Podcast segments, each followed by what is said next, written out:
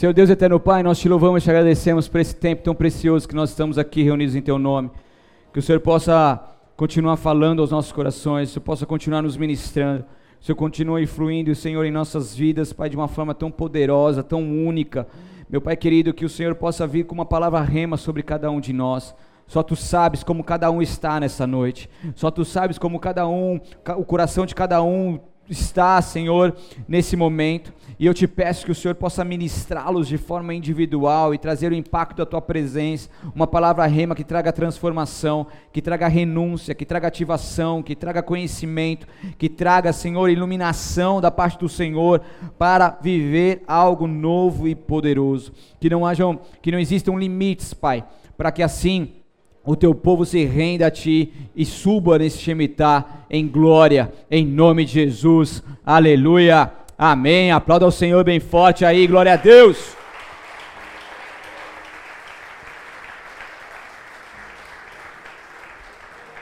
Então, como nós estamos aprendendo, mudanças radicais acontecem nas transições de ciclos do Shemitah.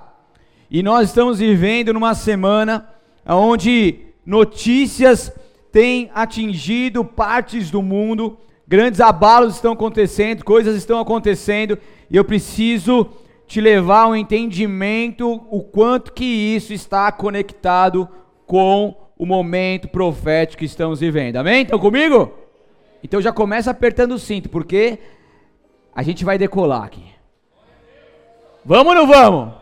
Vamos comigo ou não vamos? Ninguém fica para trás. Certo? É para decolar, cabe todo mundo no foguete, foguete não dá ré. Fala pro seu vizinho, foguete não dá ré. Como que é foguete não dá ré? Agora fala em Libra pro seu vizinho, vai. Aê, glória a Deus, entenderam, né?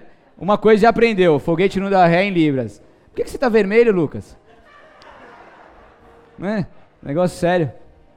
Falando nisso, é, sei que tá no meio do sermão, mas tudo bem, lembrei agora do Lucas.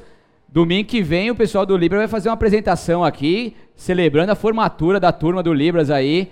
Glória, salva de palmas assim, vai em Libras. Aê! Glória a Deus, fizeram um tempo aí fazendo o curso e agora vão se formar. Que benção. Levantando uma nova geração aí de intérpretes.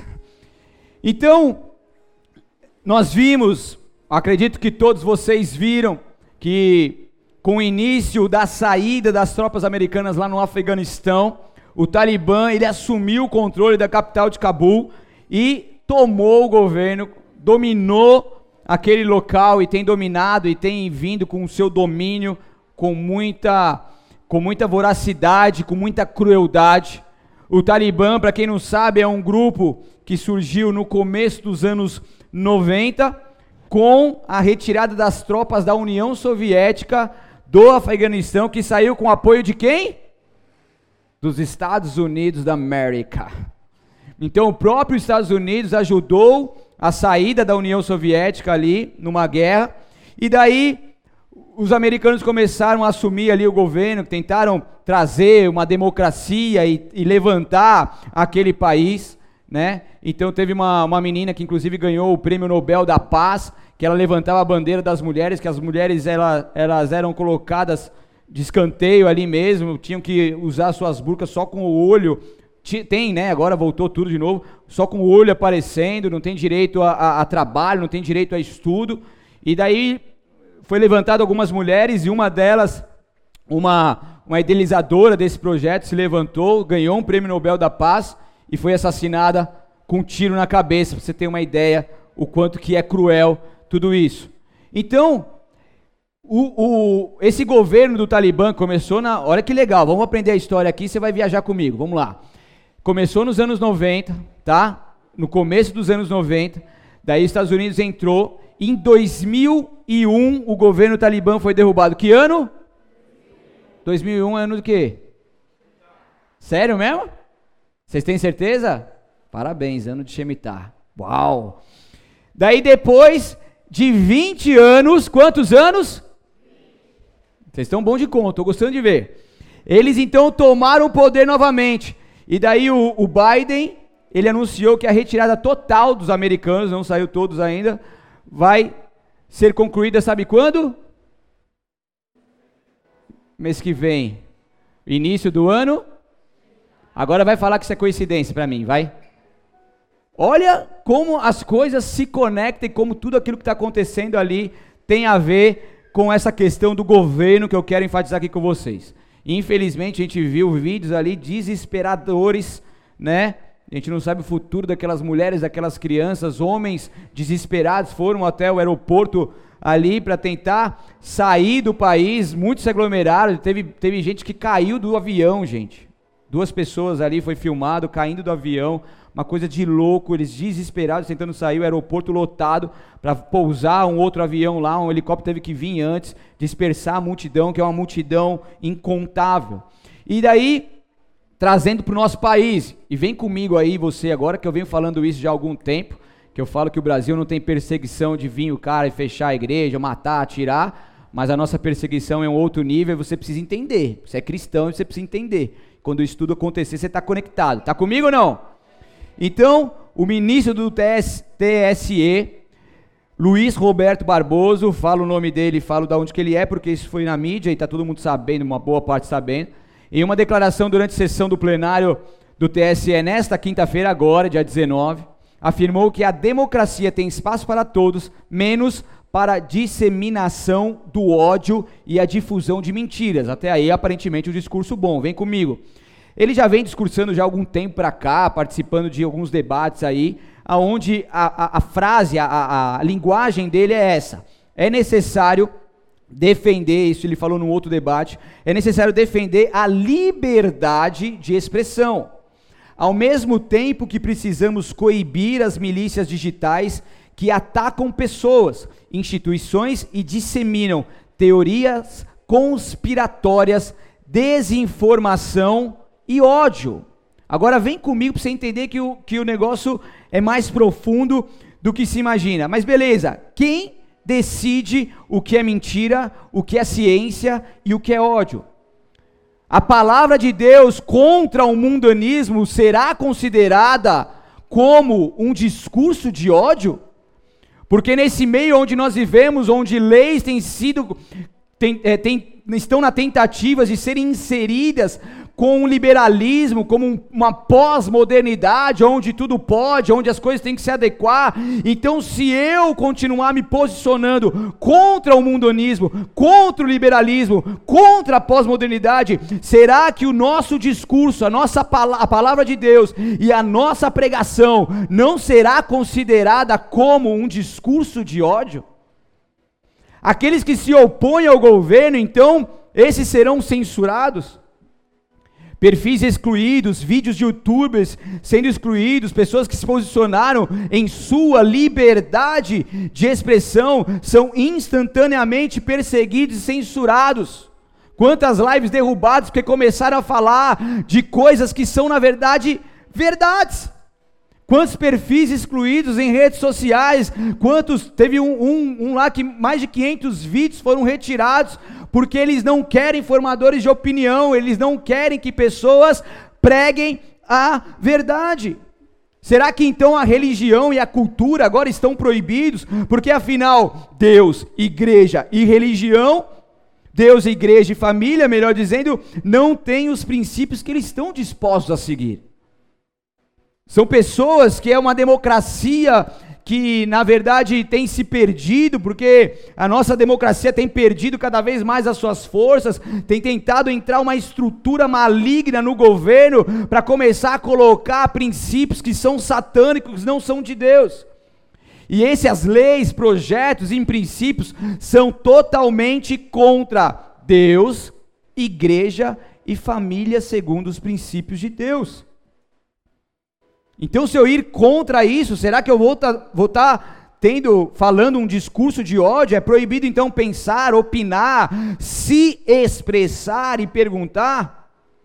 E a quebra do sigilo de vários canais conservadores que nós vimos agora nessa última semana, se você acompanhou também, vários canais conservadores que, que muitos até cristãos, alguns cristãos que pregam ali, que falam a verdade, foram ali seu sigilo quebrar, dizendo que eles divulgam notícias falsas que na verdade são verdadeiras, só que não, eles não concordam.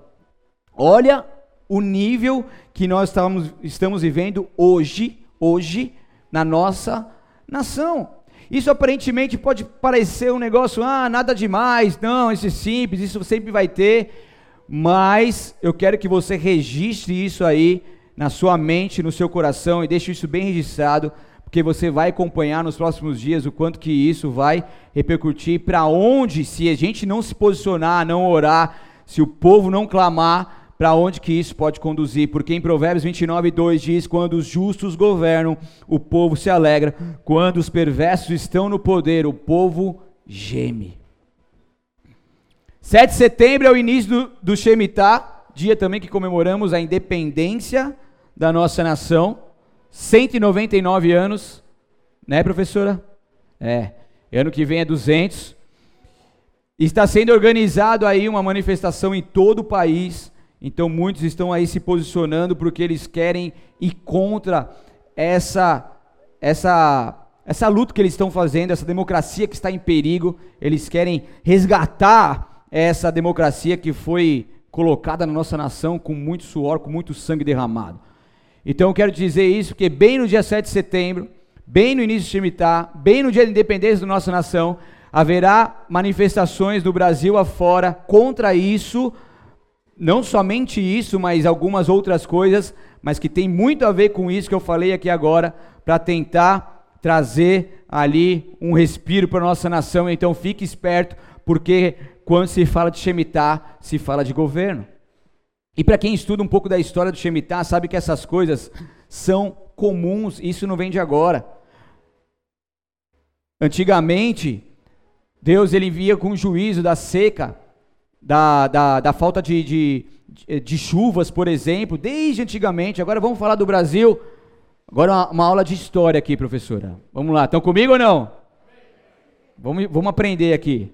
Esse negócio tá ligado? Tô com calor, meu. Tá? Tá nada, esse aqui tá fraquinho demais.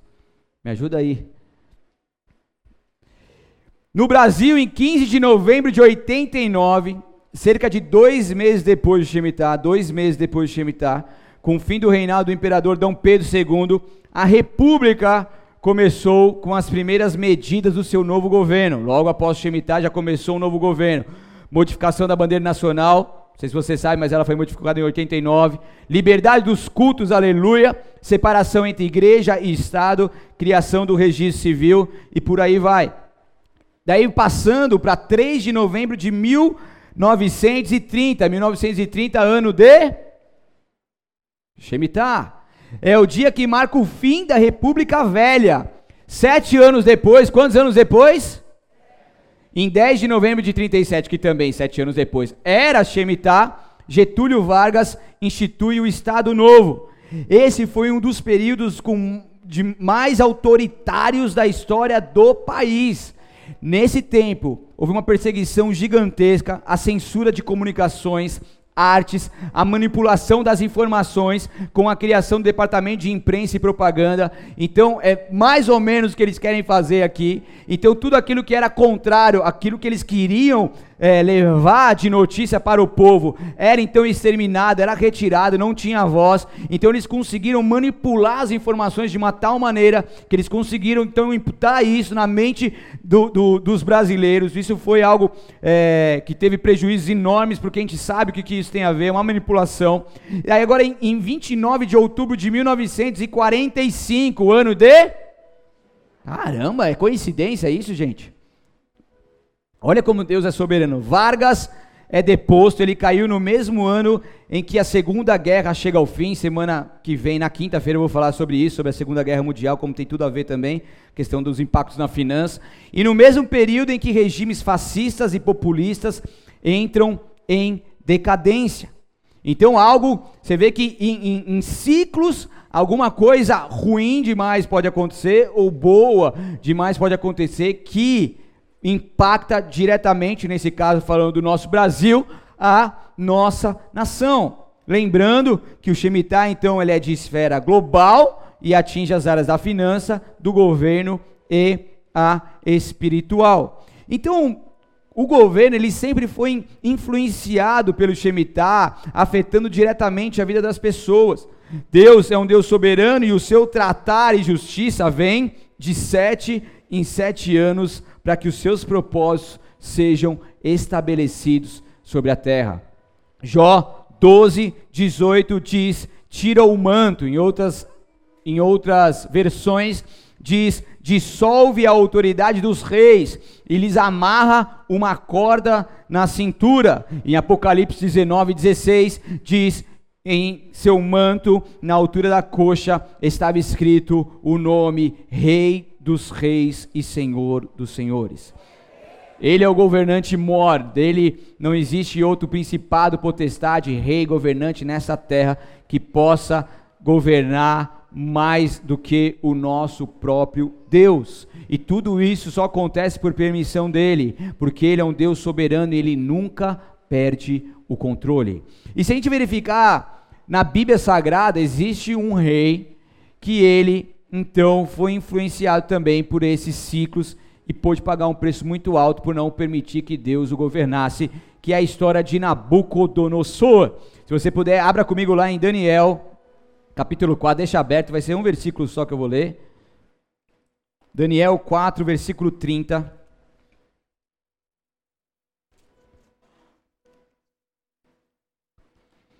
Quem achou, dá um glória aí, bem forte. Aleluia. Então, 4,30. Posso ler? Só dois améns, vou esperar mais dois segundos.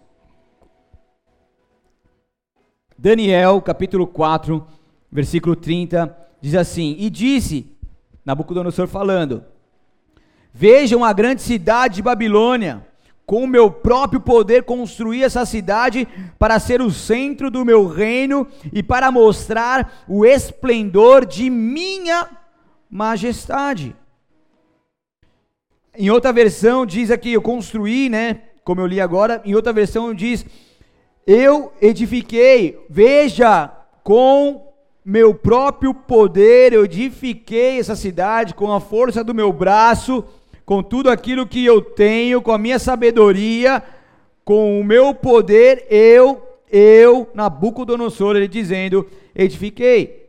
Então são as nossas atitudes que vão demonstrar se nós edificamos algo sozinho ou se nós convidamos o Senhor para realizar as obras por intermédio de nós. Esse é um tempo onde nós vamos aprender sobre quem deve reinar as nossas vidas, quem deve estabelecer o seu governo. Se somos nós ou se é o próprio Deus. Porque quando nós fazemos alguma coisa, nós precisamos entender que a gente precisa sempre dar para Ele a honra, a glória e todo o louvor.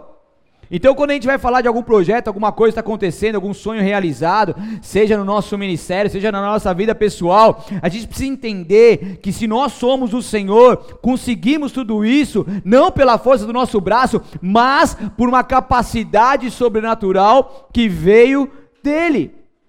Então, olha o que o Senhor tem feito por nós, olha que o Senhor tem nos conduzido a viver, olha como que o discurso é diferente de eu achar que sou alguém, porque se o Espírito Santo de Deus sair da minha vida, nós desfalecemos, nós paramos no meio do caminho, nós não conseguiremos fazer mais nada, nós precisamos entender que somos dependentes totalmente do nosso Deus. O que acontece é que a estrutura espiritual que agia na época, na época ali de Nabucodonosor, na Babilônia, ela continua tentando nos influenciar nos dias de hoje. Os demônios eles não morrem, eles vão migrando, as estruturas malignas, elas vão migrando de geração em geração, e aquela estrutura maligna babilônica, ela tenta nos dias de hoje nos influenciar. Porque isso fala de uma Babilônia espiritual que rouba o governo que pertence a Deus e atribui todo o poder e a honra ao homem. E daí, quando isso acontece, quando o homem deixa esse poder e essa glória vir ao coração, dessa forma é impossível subir no Shemitah. Porque para subir no Shemitah a gente tem que tá, a gente tem que despir de nós mesmos, de todo o nosso eu, de todo o nosso orgulho, porque o orgulho ele vai nos preceder a uma queda, ele vai nos levar à ruína. Mas quando nós entendemos isso, quando nós nos posicionamos, aí sim a gente consegue subir. De forma contrária, não conseguiremos. Então, para você entender, em toda a mudança do ciclo de Shemitah, a independência de Deus e a soberba tentarão nos impedir de sermos livres das prisões babilônicas. Toda a transição existe uma luta gigantesca para tentar minar as nossas forças e nos fazer impedir de transicionar para um novo ciclo em bênção, em prosperidade que o Senhor tem para nós. Então é um tempo onde os ataques eles são maiores, é um tempo onde nós precisamos ficar um pouco mais esperto, é um tempo que agora a gente tem que sondar o nosso coração e ver se tem alguma coisa errada e estranha ali. Por quê? Porque se o orgulho quiser sobressair em nossos corações, a soberba, se a gente começar a achar que somos bons o suficiente, que aquilo que realizamos nessa terra foi por mérito nosso, ei, presta atenção. Porque isso é um passo para uma queda gigantesca que vai te levar à ruína e vai te fazer não subir nesse Shemitah. A gente precisa estar disposto a não ser orgulhoso e sempre ser humilde, acreditando que tudo é por Ele, para Ele. Eu lembro que quando eu me converti, estava voando na presença de Deus, estava ali fazendo várias coisas, eu comecei a ter esse chamado de pregar aquecido nos meus corações, eu comecei a fazer ali reuniões, comecei a pregar, pregar em casa de recuperação, pregar pregar em, em, em, reuniões ali no Paquembu que acontecia também, e outros lugares, aniversário, eu me convidava a pregar em todos os aniversários, aleluia. Alguns eu era convidado, mas a maioria me, me né, né, mano, eu posso pregar e tal não sei o quê. O cara que sempre tinha uma palavra e tal, que não sei o quê. E eu lembro que eu falava muito isso um ano de convertido mais ou menos, eu lembro que eu falava muito, não, eu que eu fiz isso, daí eu tive uma visão, Deus me mostrou, daí eu orei, daí não sei o que, daí veio um amigo mais chegado que irmão. Alguém tem amigo mais chegado que irmão aí? E o amigo fala aquilo que a gente não quer ouvir, mas quer para o nosso bem. Então, se você tiver um amigo que fala o que você não quer ouvir, dá glória a Deus pela vida dele, porque ele está te amando e está manifestando seu amor por essa exortação. Aleluia. Aplauda o Senhor aí. Uh! Ah, não gostei que ele falou. O problema é seu. Vai, coloca no altar de Deus e saiba que isso é para o seu bem e vai pisar nesse orgulho e vai se tratar, porque Deus, ele te exortou porque ele quer te fazer subir. E daí esse meu amigo falou para mim, oh, então, Samir, é o seguinte, cara, eu tava analisando aí a questão da, da pregação lá, você falando, o jeito, e daí você fala muito eu, muito não sei o que e tal. Mano, aquilo pra mim, eu falei assim, mano, o que, que esse cara tá falando, mano, vai. Logo no começo pensei assim, né? Mas depois o Espírito Santo de Deus, eu comecei a entender o cuidado dele para com a minha vida. O Espírito Santo de Deus começou a me ministrar, me ministrar, me ministrar. E eu entendi que eu precisava tomar uma postura urgentemente, porque senão isso me levaria à queda e instantaneamente já comecei a mudar o meu vocabulário. E até hoje, se você por perceber, tipo assim, eu sempre vou falar: Deus me deu uma visão, Deus me deu um projeto, Deus me deu uma palavra, Deus está fazendo isso, Deus está falando. E sempre que eu tenho a oportunidade de compartilhar alguma coisa, eu sempre dou a glória e a honra para o nosso Deus, porque o ser humano, ele não pode, ele não foi feito para ficar com a glória. O ser humano com a glória ele se perde, ele não pode ficar com glória. Então a glória chegou para o seu peito, bate no peito e joga para cima. Fechou? Gostou? Certo? Joga para cima porque não é teu. A glória é dele, é ele que deve ser exaltado. Isso só faz parte porque daqueles que entendem que o governo de Deus está acima das nossas vidas, diferentemente de Nabucodonosor. Porque o seu egocentrismo, a sua soberba, ele exaltava o seu reinado, o seu poder, a sua majestade. Sabe o que aconteceu? O ciclo ruim chegou. O ciclo ruim impactou a sua vida ao ponto dele perder os sentidos e ficar semelhante a um animal pastando com os animais do campo. Daniel 4, 32 Lê comigo: será expulso do convívio humano, viverá nos campos com os animais selvagens e comerá capim, como os bois. Viverá desse modo por sete períodos. Sete períodos, até que entenda que o Altíssimo, aleluia, domina sobre os reinos do mundo e os dá a quem ele quer. Nabucodonosor teve que aprender na barra. Ele tem um testemunho maravilhoso, mas eu não vou me adentrar aqui, que é muito longa a história, mas depois você pode estudar. Mas Nabucodonosor teve que aprender na marra que ele, pela sua soberba, pelo seu egocentrismo, ele não conseguiria sucesso algum. Deus teve que trazer ele para a realidade. Ei, se liga, porque enquanto você não entender que eu, Deus Altíssimo, domina sobre os reinos do mundo e os dá a quem Ele quer, você vai continuar aprisionado nesse ciclo ruim. Não é mais fácil a gente aprender logo, a gente entender logo, a gente se render logo a Deus, porque pagar para ver. Quantas pessoas estão pagando para ver, estão tomando prejuízo até agora na vida? Prisionado, incrustado, está ali estagnado e Deus está te fazendo, está te exortando para te fazer subir, para te fazer elevar em um novo nível.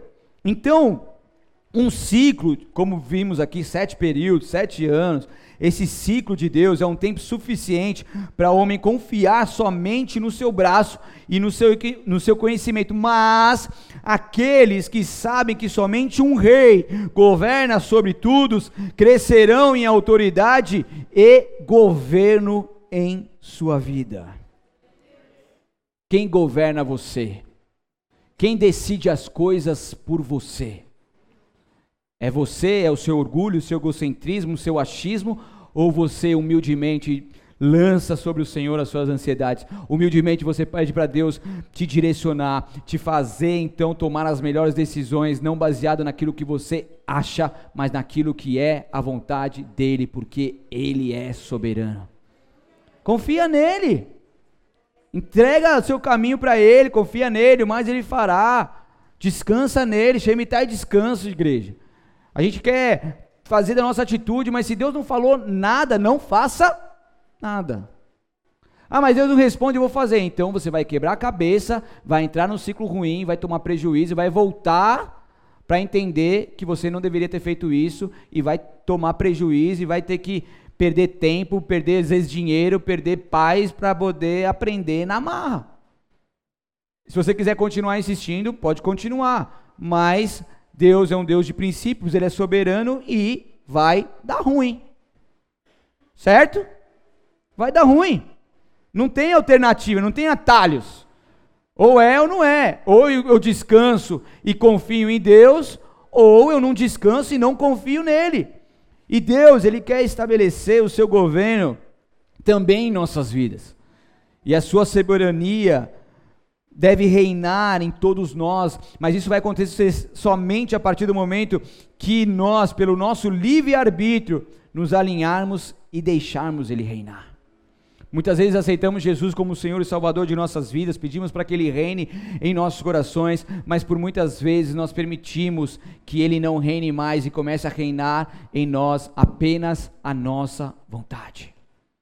E Jesus, que era para estar ali no centro, no trono do nosso coração, ele de repente é colocado para fora, e quando a gente menos espera, algo pior e ciclos piores vão acontecendo, e quando a gente menos imagina, a gente está voltando a reinar as nossas vidas e tomando prejuízos por isso. Não é mais fácil entender, não é mais fácil se entregar.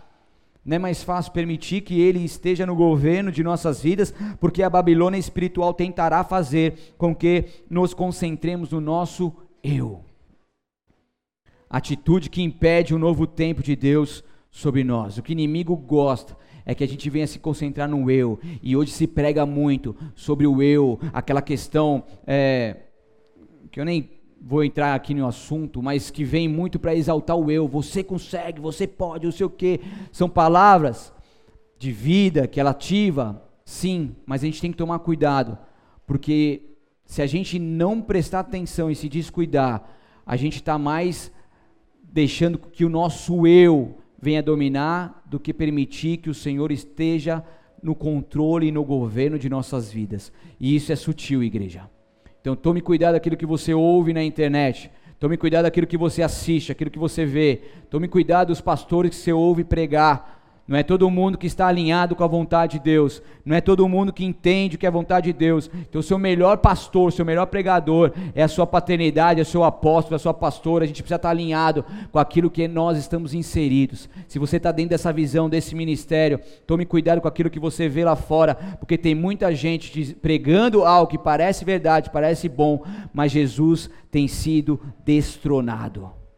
Nabucodonosor um dos maiores imperadores da história, com uma das mais evoluídas culturas e com o maior exército bélico do mundo, cometeu o mesmo erro praticado por muitos hoje em dia, governou para glorificar e satisfazer somente os seus próprios desejos.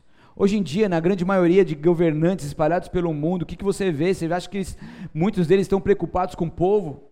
Quantos e quantos estão preocupados apenas com o seu eu, apenas com seus desejos próprios? Quantos que matam até mesmo por causa dos seus desejos próprios? Quantos que se corrompem financeiramente e fazem coisas terríveis por conta dos seus desejos próprios? Quantos se vingam? Quantos é, é, semeiam o mal para que assim o seu eu seja exaltado e a sua vontade prevaleça? Quanto que tem acontecido isso nos nossos dias. Entenda, nós somos conhecidos pelos frutos que permanecem. E se tomarmos atitudes baseadas no nosso eu, assumindo um controle de nossas vidas, não se submetendo ao Senhor dos Senhores, não permitindo que Ele governe as nossas vidas, orando pouco e não meditando na palavra, os nossos frutos, se aparecer, serão passageiros virão e logo se vão, não vão permanecer. E o Deus nos chama para que sejamos um ramo frutífero que possa dar muitos frutos e frutos que permaneçam. Frutos que, para que tudo isso, quem seja glorificado? Deus, para que o Pai seja glorificado mediante aos frutos que nós demos. Então, quando o Senhor nos permitir sermos instrumentos de bênção nessa terra, quando o Senhor nos permitir gerarmos frutos nessa terra, entenda que tudo isso é para que o nome do Senhor seja glorificado. Aleluia!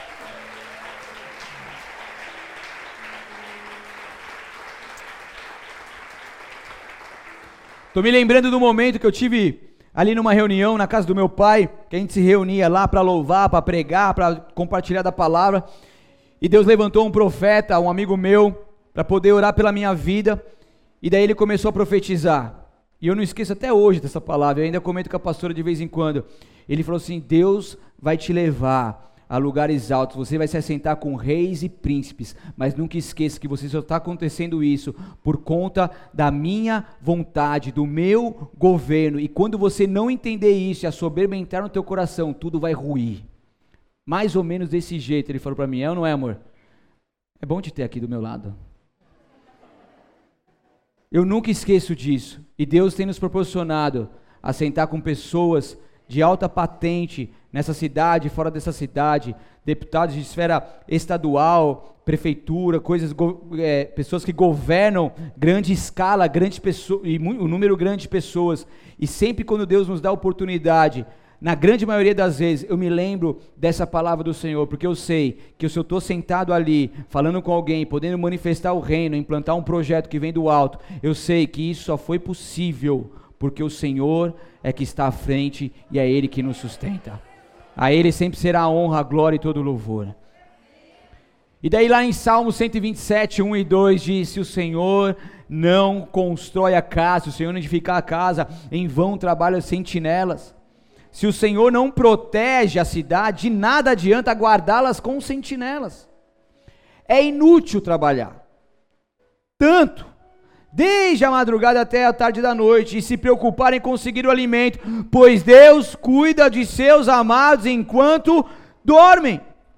Então aqui está falando, ó, cara, você pode ralar e trabalhar, você pode fazer muita coisa, mas se o Senhor não edificar a tua casa, se o Senhor não estiver à frente, se a proteção dele não for acima da tua vida, se o governo dele não estiver acima da tua vida, vai ser inútil você trabalhar tanto Você vai trabalhar, trabalhar, trabalhar, gerar frutos que vão logo sair, e você não vai sair do lugar, você vai andar um pouquinho para frente, vai achar que está acontecendo alguma coisa, mas não está acontecendo nada daquilo que o Senhor quer para você, porque o que o Senhor tem para você é algo muito maior do que você possa imaginar. Então entenda, se posicione, se alinhe, porque Ele vai te levar a patamares mais altos quando você permitir que o governo dele esteja em sua vida. Daí sim, daí sim você não vai precisar trabalhar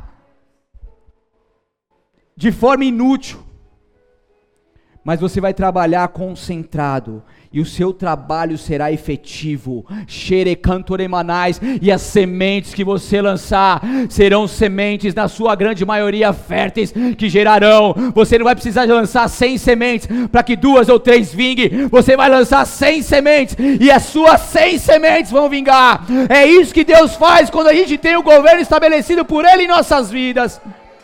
Aleluia! Pode aplaudir ao Senhor, aleluia. Uh! Glória a Deus!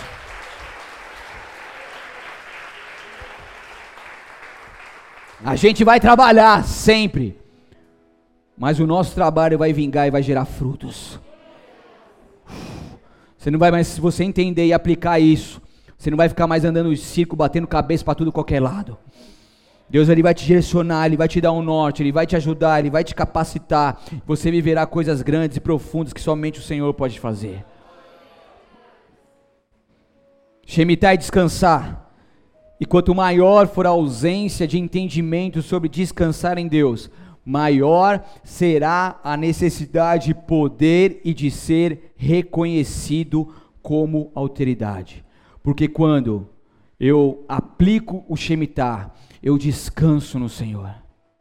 Eu não faço as coisas para que homens venham me ver. Eu não me preocupo numa exaltação de homens, de pastor ou de líderes. Eu simplesmente descanso em Deus e tudo que vier ao meu coração para fazer, eu faço de todo o coração, como para Ele e não para homens, para homens. Daí sabe o que acontece? Eu descanso e quando eu descanso, não sobressai no meu coração essa necessidade de poder e de reconhecimento. Eu estou cantor agora. Eu não preciso ser reconhecido por ninguém. Continue comigo, vai, que senão eu vou, vou mandar todo mundo embora. Ó, alguém puxou a responsa aí, vai. Aí, manda ver. Fez audição, irmã? Vai.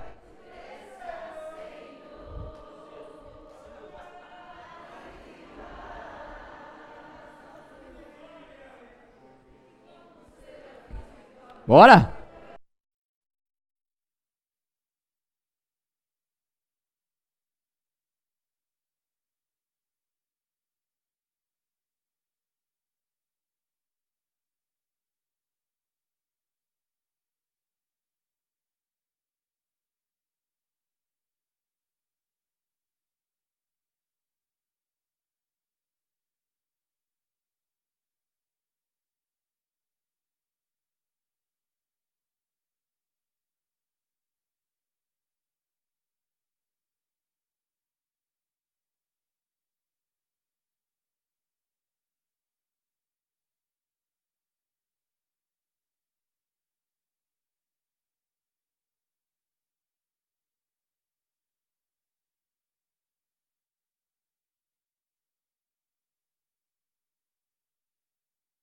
Aleluia, aplauda bem forte a Ele. É isso, igreja. Descansa no Senhor. Porque lá em Provérbios 16, 18 diz que o, orgulho precede a destruição, e a arrogância precede a queda. Se nós analisarmos as nossas vidas, muitas pessoas estão com a vida por um fio, estão sofrendo, estão ali tudo bagunçado, mas continuam insistindo em permanecer no seu orgulho.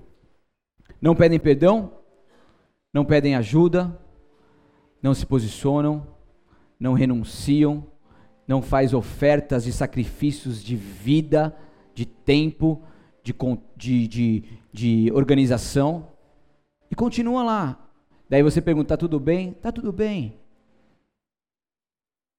Daí vai lá, quer mostrar nas redes sociais que tá tudo bem tá tudo mal. E você quer enganar quem?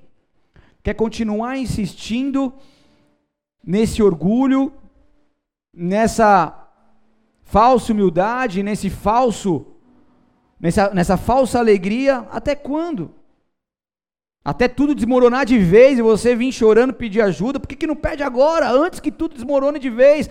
Porque, segundo aquilo que a gente aprendeu e segundo os princípios de Deus, as sementes que a gente vai semear nesse orgulho vai nos levar à ruína, vai nos levar a uns ciclos ruins, vai nos impactar negativamente. Eu não quero que você viva isso de todo o meu coração, eu não quero que você viva isso. Então, esse é o tempo de a gente poder entender de a gente poder se humilhar, de a gente poder pisar na nossa reputação e naquilo que vão pensar ou achar, porque o que nós queremos é glorificar o nome de Deus. E quando uma pessoa quer glorificar o nome de Deus com a sua atitude, ela não vai mais ficar preocupada. Ah, mas o que, que vão pensar? Mas o que, que vão dizer? Ah, mas não sei o que, mas não sei o que, mas não sei o que. Ela simplesmente vai e faz.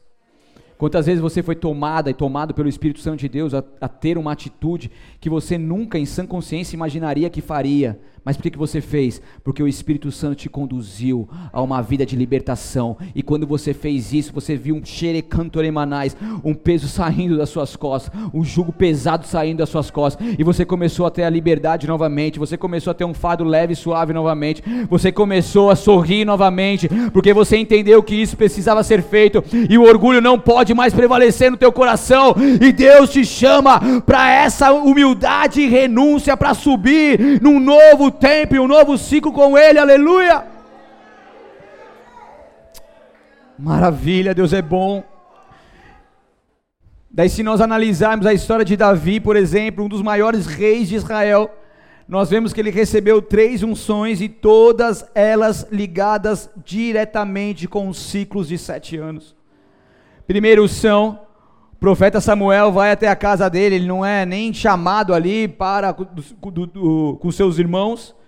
E daí então Samuel manda vir ele lá, que estava cuidando das ovelhas, e ungiu como futuro rei de Israel. 14 anos depois, quantos anos? Duas vezes sete, dois ciclos de sete anos, uma nova unção para reinar sobre Hebron, Judá, veio sobre a vida dele. Depois, mais sete anos. Quantos anos? Uma nova unção agora para governar não somente Judá, mas agora todo Israel, que o tempo que Israel era dividido em dois, em, em, em dois blocos, né, digamos assim. E agora então ele recebe uma unção, depois de sete anos, para então governar sobre todo Israel. Ciclos de sete em sete anos, ele continuou se posicionando, ele continuou subindo. Se a partir do momento a gente rompe o nosso posicionamento de um ciclo para o outro, a gente fica. Mas Deus, Ele está te chamando, Deus, Ele está te exortando, Deus, Ele está te chacoalhando, Deus está te incomodando. Você está sentindo, na verdade, incomodado pela verdade que Deus está falando, para que você de fato possa se posicionar porque Ele quer te fazer subir para um novo nível. Então fica claro para terminar aqui que grandes governadores sobem e descem nesse ciclo de sete anos. O ciclo do Shemitah ele vem justamente para alinhar toda a distorção de autoridade nas nossas vidas e nos nossos governos. As nossas conquistas devem sempre glorificar ao nosso Deus, porque tudo é por Ele e para Ele. Então, esse reconhecimento nos conduz a um alinhamento de propósito para que nós possamos viver a boa, agradável e perfeita vontade de Deus. É isso que ele tem para mim, é isso que ele tem para você. Deus, ele quer mudar a nossa história, ele tem vontade de erguer o teu povo, ele tem vontade de levantar o teu povo, ele tem vontade de governar o teu povo. Então, se você se humilhar perante a tua potente mão, no seu tempo ele vai te exaltar. Se você se humilhar e falar, Deus é o Senhor que governa, e dar a tua vida nas mãos do Todo-Poderoso, no grande eu sou, do soberano Deus, ele vai vai pegar a sua vida, Ele vai cuidar de você em todas as áreas, Ele vai te curar, Ele vai te santificar, Ele vai te fortalecer, Ele vai te alinhar, Ele vai te ajustar, Ele vai falar com você. E se você continuar entendendo e confiando nele, o governo dele vai continuar se estabelecendo na sua vida e você então vai viver grandes coisas maravilhosas, poderosas e sobrenaturais que você jamais imaginou, em nome de Jesus, aleluia. Feche seus olhos, amém. Glória a Deus.